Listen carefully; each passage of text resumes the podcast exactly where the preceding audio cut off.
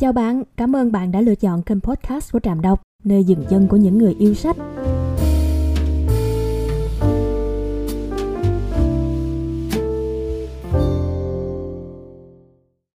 Cảm ơn các bạn đã quay trở lại với Trạm Đọc, nơi dừng chân của những người yêu sách. Sống tích cực là một lối sống mà rất nhiều YouTuber, KOL đang ngày càng truyền tải tới người xem. Vậy sự quan trọng của sống tích cực như thế nào? Hãy cùng Trạm Đọc tìm hiểu qua bài viết dưới đây. Tôi đã sống tích cực biết bao, chán nản những môn chuyên ngành kinh doanh, tôi nai lưng ra tích cực học đến đêm, hai ngày trước sự kiện.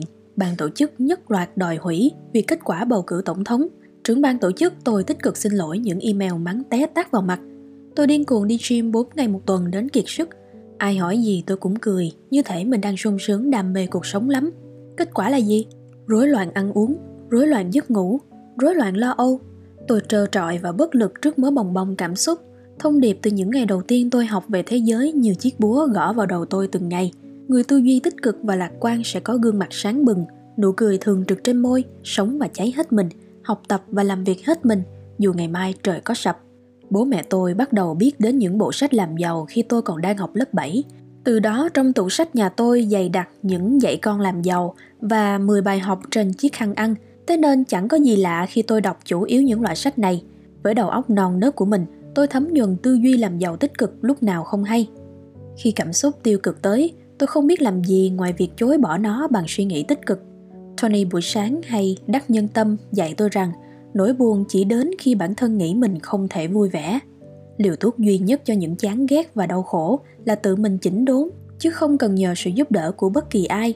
Tất cả chán ghét, buồn bực, giận dữ bị dồn nén vào trong như những con giòi cắn nát tâm hồn tôi đến mục ruộng. Rồi tôi bắt đầu viết viết nhiều hơn để bày tỏ cảm xúc của mình và nhận ra mình đam mê văn học. Tôi đọc nhiều hơn, thay vì cha giàu, cha nghèo, tôi đọc không diệt, không sinh, không sợ hãi của thích nhất hạnh. Thay vì trên đường băng, tôi đọc và khi tro bụi của đoàn minh phượng.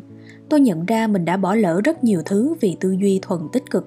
Trước đây, thế giới của tôi chỉ có những buổi hội thảo với đám người thừa năng lượng và những mộng tưởng về sự giàu sang xa xỉ.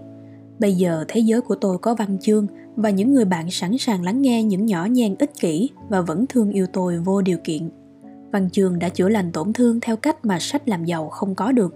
Bạn học nhiều hơn và hiểu sâu hơn về cảm xúc con người và nhận ra rằng nỗi ưu phiền cũng đáng trân trọng như niềm vui sướng.